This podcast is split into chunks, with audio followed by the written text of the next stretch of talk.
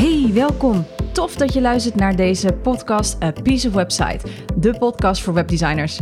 En in deze podcast neem ik je wekelijks mee in de wereld van websites, het runnen van een webdesignbedrijf, ondernemen, omgaan met klanten, processen optimaliseren en nog veel meer. Mijn missie is om ervoor te zorgen dat jij als webdesigner je skills en kennis blijft ontwikkelen, zodat jij je klanten nog beter kunt helpen en je processen a piece of cake worden. Ik ben je host, Cheryl Borslijn, strategisch webdesigner en mentor voor webdesigners. En dit is A Piece of Website, de podcast. Hey, welkom. Tof dat je weer luistert. En mocht je hier nieuw zijn, leuk dat je er bent natuurlijk. Vandaag uh, wil ik het met je hebben over reviews. En reviews die ondersteunen je klanten namelijk in het maken van een keuze of je wel of niet voor iemand kiest. Uh, of je het nu hebt over een review over een product of over een dienst. Reviews hebben natuurlijk een bepaalde waarde.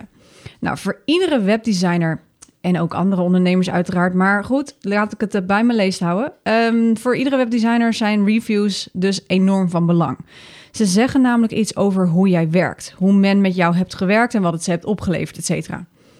En waarom dan reviews? Nou, ik zie reviews altijd als een soort mini-business cases. De woorden van jouw klanten of opdrachtgevers die geven kracht aan jouw dienst of product. Maar wel als je, je moet dan wel zeg maar de reviews uh, op een juiste manier vragen. Nou, en dus daar kom ik zo op terug natuurlijk. Maar um, daarnaast, uh, reviews helpen ook je klanten te gidsen. Er is weer, speel gids en niet de held. En uh, weet je, want daarbij ook hè, met, met het gidsen en, en held spelen. Jij kunt wel zeggen dat je goed bent natuurlijk. Dat geloof ik ook echt wel. Um, en ik denk dat jij ook echt wel een expert in jouw vakgebied bent. Um, en ik geloof ook heus wel dat jij de, de juiste skills hebt. En dat je dat als je dat zegt of hè, dat je kunt heel goed vertellen over wat het resultaat zal zijn. En dat is allemaal helemaal goed. Maar de mensen die met jou hebben gewerkt, die kunnen dit beamen met een goede review. Dus het zet, zeg maar, jou, al die dingen die jij heel goed kunt, zet dat kracht bij. En wij zijn als mensen nu eenmaal, hebben wij dit nodig? Hè? We willen heel graag eerst weten van tevoren, hey, hoe uh, is het bij iemand anders bevallen? Uh, waar liepen zij toen tegenaan? Nou, noem het allemaal op. En um, wij maken als mensen natuurlijk emotionele keuzes, dus reviews helpen echt om kracht bij te zetten bij wat jij inderdaad doet of aanbiedt. Nou, je kunt heel veel uit een review halen. Alleen wat we vaak verkeerd doen, tussen aanhalingstekens, is de klant zeg maar alleen nog maar vragen of ze een review willen schrijven. Ook al zijn mensen heel tevreden, uh, een review schrijven is voor veel mensen echt een ding. Dus zomaar even vragen aan het eind van het project: hey, wil je me een review schrijven voor me schrijven en het dan loslaten?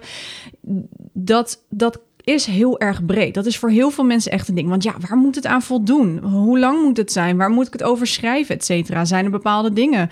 Um, als jij een heel lang traject hebt aangegaan, ja, dan kun je er natuurlijk een heel boekwerk over schrijven, bij wijze van spreken. Hè? Um, doordat het dus zoveel vragen oproept bij het schrijven van een review of, of het nadenken over een review, haken veel mensen af om er überhaupt eentje te schrijven. Of wat ik ook heel vaak zie, is je krijgt hele vage reviews. Zoals, ah, de samenwerking was fijn, punt. Of, ah ja, ik raad deze persoon aan iedereen aan, punt. En dit soort reviews heel eerlijk, die helpen je eigenlijk niet echt. Het is te vaag, het is te breed. En daar mag je, mag je wat meer eh, mee gaan doen.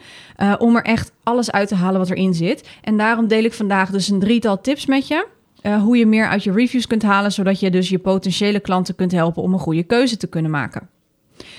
Tip 1 als allereerste, wat ik net zei, is dat vaak reviews wat te vaag zijn. Hè? En wat ik daarom zelf altijd doe, is dat ik een korte vragenlijst meestuur. En ik zet er ook altijd nog extra bij om welke dienst het gaat. Uiteraard weet jij dat, hè, als het goed is.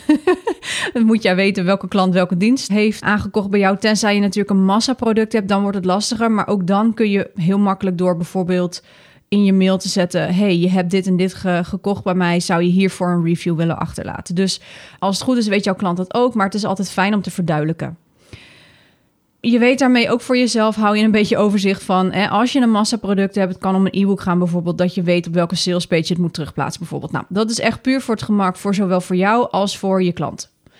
Maar ik stuur dus altijd een klein vragenlijstje mee. En met klein heb ik het echt over maximaal vijf vragen.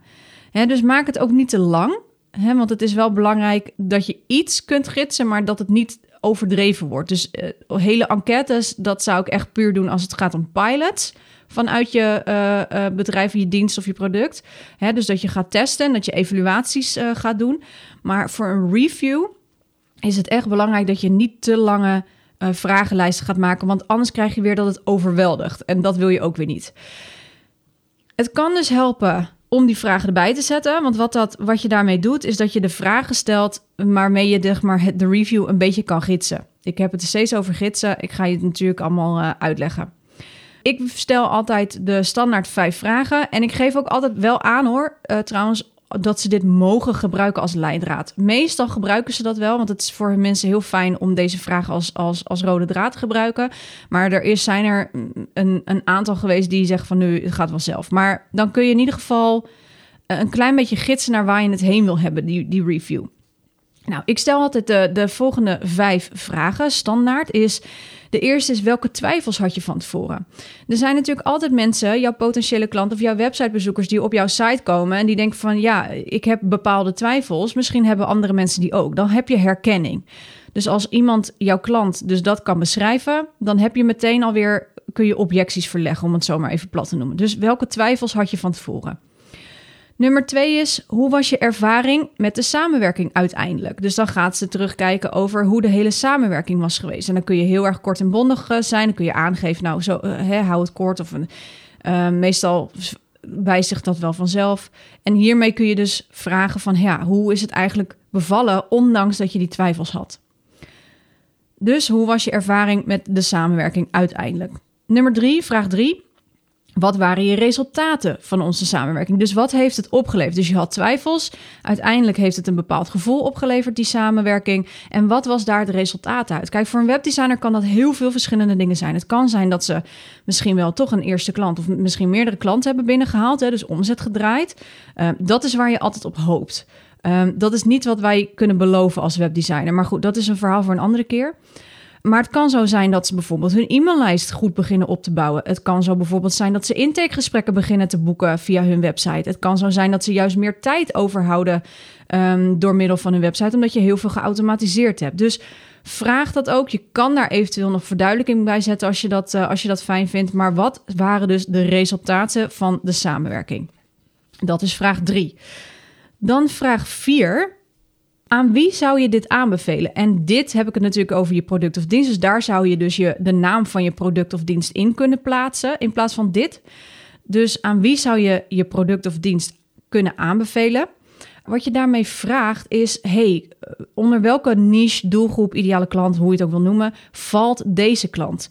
En um, hoe ziet dus deze klant mijn product of dienst? Hoe voelt de uh, klant zich bij mijn product of dienst?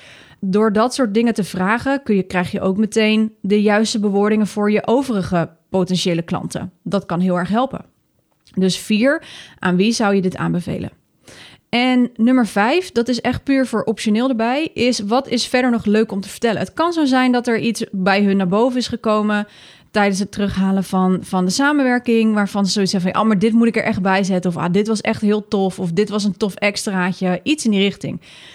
Wat ik vaak namelijk heel erg doe, is overdeliveren. Dus ik, ik stel wel een bepaald stramien. Maar binnen dat stramien kan ik natuurlijk wel meer kwijt dan dat ik vooraf misschien neerzet. Dus dat noem ik overdeliveren. Dus ik, doe, ik ga altijd een stapje extra. Dus soms kan het zo zijn dat dat stapje extra opvalt. En dat mensen daar graag iets over willen zeggen. En dat kan. Daar is plek voor. Nou, door deze vragen te stellen dus vijf is, hè, wat is nog verder leuk om te vragen? Ik zal nog heel even die vragen. Dus welke twijfels had je van tevoren? Dat is vraag 1. Twee is, hoe was je ervaring met de samenwerking uiteindelijk? Drie, wat waren je resultaten van de samenwerking? Vier, aan wie zou je dit aanbevelen? En vijf, wat is verder nog leuk om te vertellen?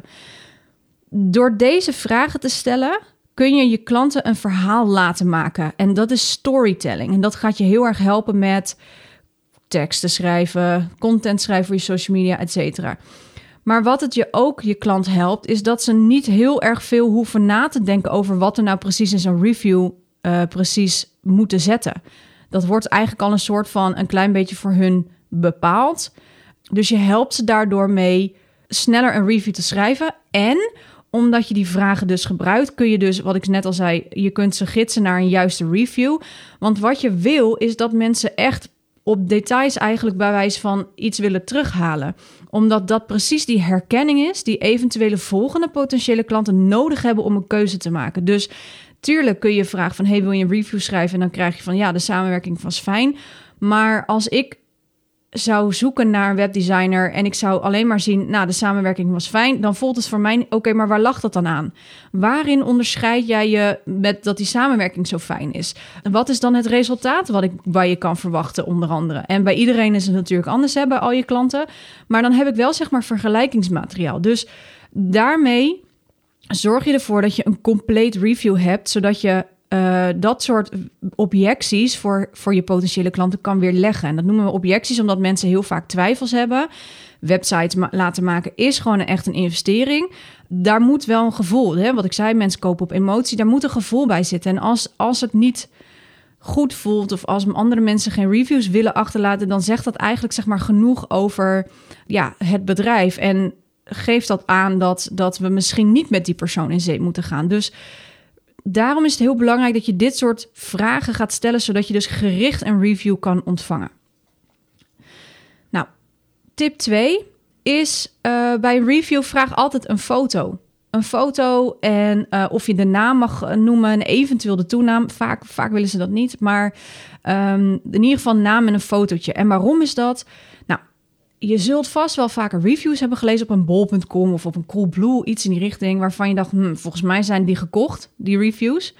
Of zijn ze door de medewerkers zelf geschreven? Dat heb ik wel een aantal keer gehad bij bepaalde webshops. Niet per se Bol of Coolblue, maar ik ben dat wel een keertje zeg maar tegengekomen. Dat ik echt dacht van...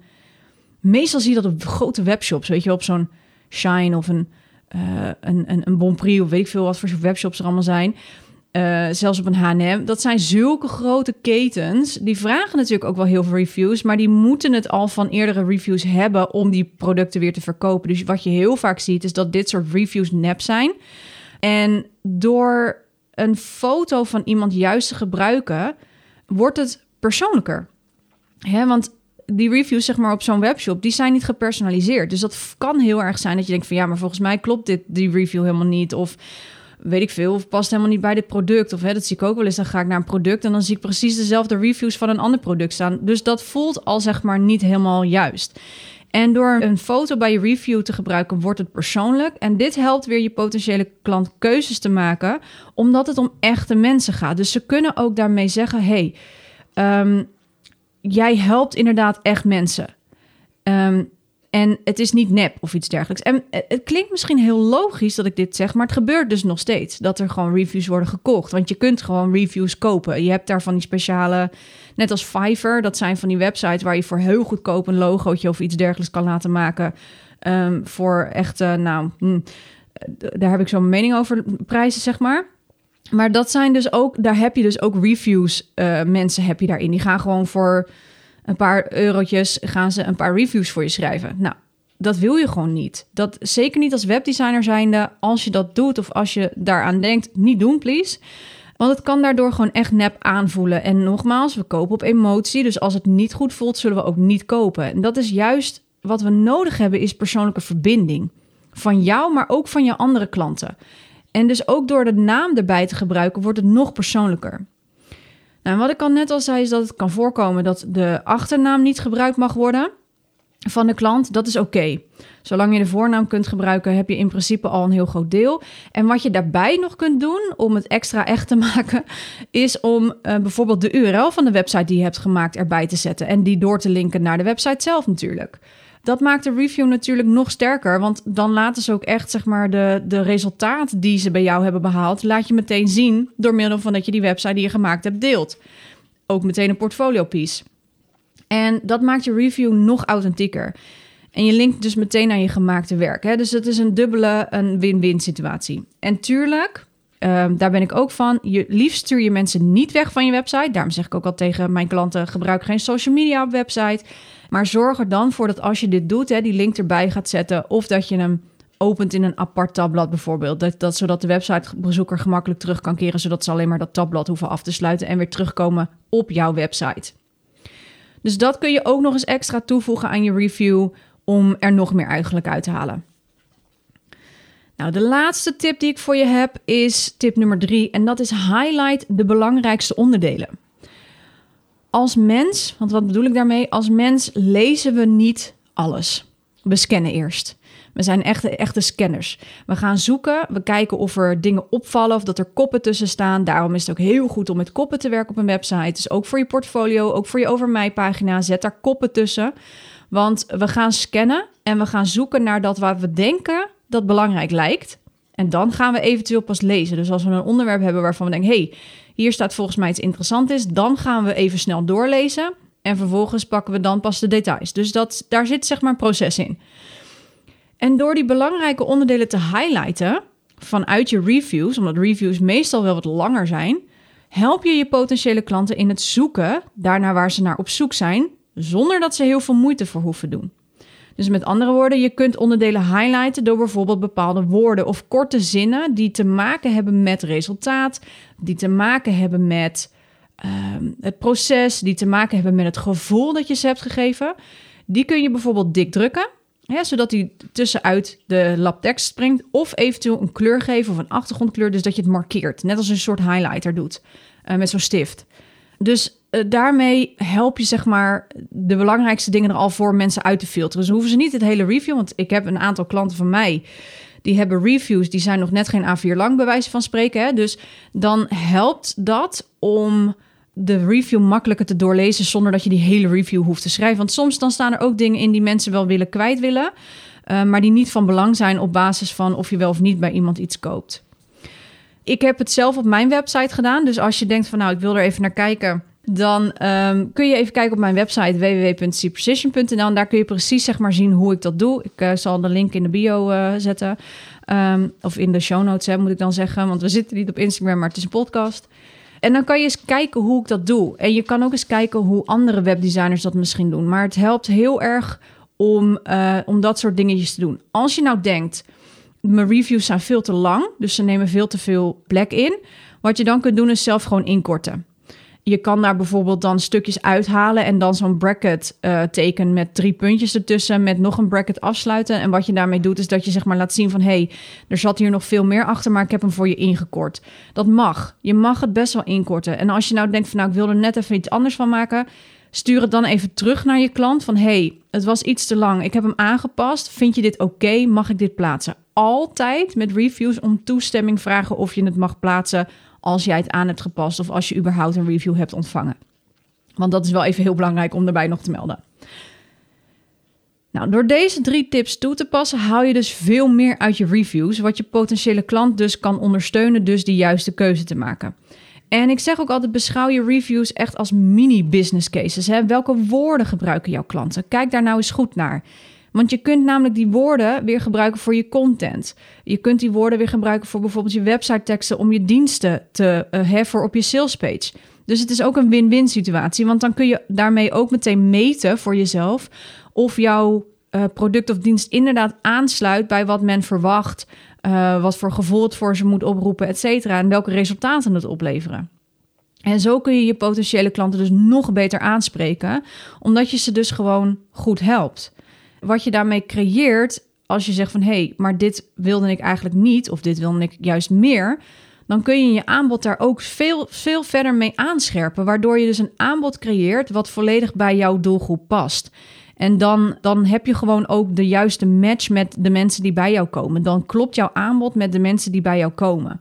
En dat werkt gewoon heel fijn. Dat is iets wat je heel graag zou willen. En niet dat je klanten hebt die, oh ja, het levert geld op, maar goed, er zit eigenlijk niet de goede energie achter. Dat wil je niet. En met reviews kun je precies zien van waar zit het hem in, klopt het resultaat, klopt het gevoel, hoe was de samenwerking aan zich. En daarmee kun je dus content schrijven, maar ook je aanbod weer aanscherpen. Nou, dan hoor ik je misschien denken als jij beginnende webdesigner bent, heb je nog geen reviews, wat dan? um, wat ik dan zou adviseren is ga pilots draaien. Of ga bijvoorbeeld barterdeals sluiten. Hè? Dus iets gratis, bijvoorbeeld eh, zeg, eh, zoek uh, twee of drie tal mensen waarvoor je een gratis website ontwerpt, die je dan in je portfolio mag zetten en waarvoor je een review mag vragen. Moet je wel echt goed zorgen dat je die afspraken goed hebt staan. Want um, het is wel lullig als je iets gratis doet en mensen denken van... hé, hey, bedankt, vriendelijke groeten en uh, tabé. Dus daar moet je wel even goed um, afspraken over maken. Dat dat zeg maar jouw betaalmethode is. In dat geval dat je in ruil voor het portfolio stuk en voor een review... dat ze dan bij jou een gratis website kunnen laten maken. Het is oké trouwens om in het begin en om je portfolio op te bouwen en om reviews te ontvangen, om gratis werk te doen. Heel vaak is dat van nee, dat moet je niet doen, dit zo en zus. Ik ben niet iemand die hoofdprijzen ergens voor wil vragen. Um, tuurlijk, ik zit iets in het hogere segment, maar ik zit nog steeds in een betaalbaar segment. Want wat ik niet wil, is dat jij als webdesigner het gevoel hebt dat je ineens 10k moet gaan vragen voor een website, wat helemaal niet nodig is. Um, als jij je daar niet verder goed bij voelt en je denkt: nee, ik moet eerst vlieguren maken. Want hoe meer vlieguren je maakt, hoe makkelijker het op een gegeven moment wordt. Hoe langzaamaan je ook meer gewoon je normale prijzen kunt gaan vragen. Dat je ook voelt van: hé, hey, ik kan het dragen, waar je je goed bij voelt. Dan is gratis werk om je portfolio op te bouwen en reviews te verzamelen helemaal geen probleem. Dus laat dat alsjeblieft niet zeg maar je weerhouden om te gaan starten. Want ook die mensen die bij jou een gratis website hebben laten maken, die kun je weer namelijk in je netwerk inzetten om te vragen van, hey, weet je nog meer mensen? En langzaamaan kun je gewoon je prijzen gaan vragen die je wilt vragen. Maar goed, over prijzen ga ik het een andere keer hebben, want anders wijk ik af. Maar ga dus uh, pilots draaien bijvoorbeeld om reviews te verzamelen. Uh, je kan dus denken dat ze voor een laag bedrag instappen, maar wel in ruil dat ze ook een review achterlaten bij je. Of ga inderdaad gewoon barterdeals sluiten. Uh, dus dat je je dienst ruilt voor iets anders en dat je dus om een review vraagt en een portfolio stuk vraagt. Nou, dat was hem van mijn kant. Lekker kort, krachtig, uh, hoop ik. Ik zet er nog even op een rijtje, dus de drie tips. Dus de eerste tip was, stuur dus altijd een vragenlijst mee van die vijf, maximaal vijf vragen. Dus ga geen complete enquête sturen, maar help je klant wel om zeg maar uh, te gidsen in wat voor soort review je zoekt. Gebruik er een foto en naam bij om het te personaliseren en eventueel dus ook de URL van het gemaakte werk wat je uh, hebt gedaan voor hun. En als tip nummer drie, highlight de belangrijke onderdelen uit je review, zodat jouw potentiële klanten gewoon heel makkelijk de belangrijkste dingen die ze nodig hebben om een keuze te maken om bij jou te kunnen kopen, um, dat ze die in één oogopslag kunnen zien. Dus ik zou zeggen, ga aan de slag met het verzamelen van reviews. en juist hè, als je al een tijdje je klant niet meer hebt gesproken, dat je denkt van hé, hey, ik moet weer eens een keer contact opnemen. Ga met, gewoon met hun in gesprek. Je kan ook vragen of je even met hun in gesprek mag telefonisch. En dat je op basis daarvan uh, een review zelf schrijft en het dan terugstuurt naar hen. Dat zij het even nakijken en dat jij het dan op je website of jij het op je website mag zetten. Dat kan ook. Um, dus als je nog klanten hebt waar je website voor hebt gemaakt, ga die even benaderen en vraag of je even wat vijf minuten van iemands tijd kan gebruiken. Of dat ze toch nog even een review willen schrijven. En hoe het ook nu met de website is. Want het kan ook zomaar weer een potentiële klant voor je zijn. Ga het gewoon vragen. Nee, heb je? Ja, kun je krijgen. Alright, dat was hem weer. Voor nu heel veel succes en ik uh, zie je graag of hoor je graag in de volgende aflevering. Doei! Thanks for listening. Wil jij je skills verder uitbreiden of verdiepen, je processen optimaliseren en simpel en effectief willen leren werken? Dan is het mentorship voor webdesigners perfect voor jou. In dit zes maanden durende één op één traject krijg je een volledig kijkje bij mij in de keuken. Ik ga samen met jou diep op de materie in op de onderdelen waar jij op vastloopt. Denk aan proces, goed feedback leren ontvangen, hoe je bepaalde designkeuzes maakt op basis van die informatie die je ontvangt.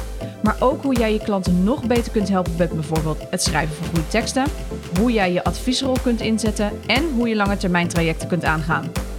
Nou, dit allemaal doe ik op basis van mijn eigen webdesign procesformule die uit vijf fases bestaat. En dat is research, design, build, launch en grow. Wil jij weten of dit traject perfect is voor jou? Let's talk about it. Plan direct een afspraak in via mijn digitale agenda op www.cprecision.nl slash mentorship voor een vrijblijvend intakegesprek.